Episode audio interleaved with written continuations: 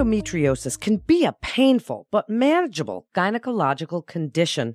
Welcome to GW Medical Faculty Associates podcast. I'm Melanie Cole and today's topic is endometriosis. My guest today is Dr. Maria Victoria Vargas. She's a minimally invasive gynecologic surgeon with the GW Medical Faculty Associates and an assistant professor with the George Washington University School of Medicine and Health Sciences.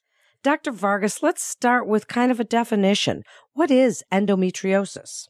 Endometriosis is when um, the uterine lining implants in places where it shouldn't be. So, one way that we think this happens is through what we call retrograde menstruation. When you have your period, some of it actually comes out into the abdomen through the fallopian tubes, and, and the lining that's shed implants in the pelvis, on the ovaries, and uh, essentially, when you're having a period, you're also having that in those little implants that are located where they shouldn't be. And that causes a lot of inflammation and pain for patients.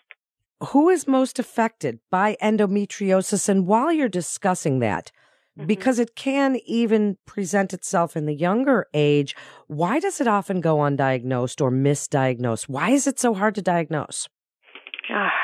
It is very hard to diagnose. The average delay in diagnosis is about seven years. Uh, it often manifests really early on when women initially start getting their periods. They usually uh, complain of very painful periods. And you'll often hear that they're started on birth control pills to help manage those symptoms early on, but no one ever really explains why. Um, it's hard to know all the reasons why people don't get diagnosed early on. The diagnosis is surgical, so you have to have a surgery for diagnosis. So that's one reason why people often will treat it with medication before they go to surgery. Um, but I think uh, a lot of women say that they mention this to their doctors, but their doctors say that it's normal to have painful periods. And so it's sort of something that comes up. They're kind of what they feel blown off by their doctors and they don't bring it up again. Um, sometimes then they switch to a new doctor to see if they can get more information. It's one of the most common stories I hear from patients that I see when I first diagnose them with endometriosis. Wow. And and is it hereditary? Is there a genetic component to it? Yeah. So we don't fully understand the hereditary component, but if a family member like your mother or your sister has it, you're six times more likely to have it. That's so interesting. So, what are some of the complications? Can, people are really concerned that it can cause infertility. So, if someone is diagnosed with endometriosis maybe in their teens, and then around in their 20s, they want to start thinking about getting pregnant, is, is this a, a complication? And also, can it lead to endometrial cancer? It's one of the most common. It's funny. It's one of the most common uh, misconceptions about endometriosis. So. It does not lead to endometrial cancer, but there is a higher rate of uh, very rare ovarian cancer in women that have endometriosis. Um, it's very rare. It's just something to be aware of, and as you get followed for in the future, if you if your doctor sees an, an ovarian mass, it's something to be evaluated, usually surgically, depending on the size. Um, in terms of the infertility component, it is one of the more common symptoms of endometriosis, aside from all the pain that you get from it, is infertility. Um, it's it may be one of the only symptoms that you have from it, um, and it's something that should be discussed as soon as a diagnosis is made. And it tends to be more common with severe endometriosis, which typically requires surgery. Uh, just because of the pain that's associated with it. So a lot of times the surgery for the pain can also help with the fertility. But some women uh, that have severe endometriosis and even some women with mild endometriosis do require in vitro fertilization or assisted reproductive technology to conceive. Then let's talk about the main goal of medicational intervention first for endometriosis. You mentioned birth control before, and people are hearing about medications like Orilissa. So speak about medicational intervention. What is it intended to do, and what medications would you try first? So historically, the first line is either progestin only uh, pills, which may or may not be contraception, and and or uh, birth, just regular combined estrogen and progesterone birth control pills. That's the first line of treatment for most women. Um, the intention is to help reduce the pain, but it also helps suppress the endometriosis. We don't fully know that it prevents it from getting worse, but that from a biological standpoint, that makes sense. And so that's what I try to explain to patients who are afraid of the hormones. Um, they're very safe and they're really important in the case of endometriosis because they do potentially prevent it from causing more damage and scarring long term. Um, once you've had a trial of either the progestin only pills or combined est- uh, estrogen and progesterone pills, and you if you fail, like your your pain is not sufficiently improved with that, you can move to Lupron, um, which is um, uh, is a trade name for um, a GnRH agonist antagonist, which essentially suppresses the ovarian hormones from the level of the brain. It's it it causes a temporary medical menopause that's completely reversible, but it works. You know, it sounds a little bit scary to patients, but it actually works really really well to suppress endometriosis pain.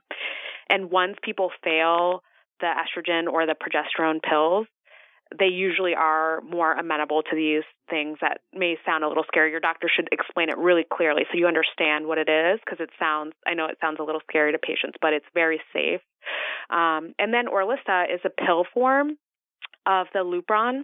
Um, essentially, what's what's good about Orilissa is that you can have a lower dose of it, and also it's a pill. So if you really don't like the side effects, you can stop it more easily. Whereas the Lupron's an injection that lasts for 12 weeks um, you have less control over the medication. Um, Orilissa's pretty new. I think it was just recently FDA approved for endometriosis, so we're just starting to prescribe it.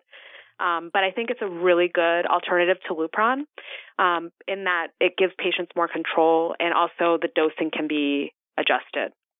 What a great explanation, Dr. Vargas. Thank you for that. When does surgery become the discussion? If they've tried hormonal therapy, estrogen, progestin, combination, birth control, Lupron, whatever they've tried, what does the surgical discussion look like and what, what treatments available do you have? So I I discuss surgery with patients from the very beginning so that they understand and are fully aware that, you know, it's something that could be a next step for them depending on where they are in their treatment um, with the endometriosis and how they're doing. So I discuss it in the very first appointment um, because it's the only way to diagnose the endometriosis. And for women that want, let's say you want to get pregnant, but you're in a lot of pain, medical options really aren't available to you because any medical option that you take is going to prevent you from getting pregnant. Um, and you know it, it's something that i think women should be aware from the very beginning as an option so what i recommend typically is to remove the endometriosis through a, a technique called excision so that um, you know y- you actually treat the endometriosis, not just uh, biopsy it, send it to PATH for diagnosis, but actually remove it and help prevent the pain. They we've shown pretty good results with endometriosis excision uh, with improvement of pain at up to 70% of women. Um, and uh, improvement in fertility in a good proportion of women as well. There is an alternative technique, which is to ablate the endometriosis, which um, means essentially you don't remove it, but you um, you use electrosurgery to tr- try to deactivate it. The thing is that there's no way to know if that's effective. Whereas removing it, you get the formal diagnosis and you actually remove the abnormal tissue. So most uh, surgeons that are doing that are treating endometriosis promote the excisional approach to treatment. At what age would that be a discussion? Is the excisional treatment, would that be something you might try on teens or do you want them to wait a little bit longer?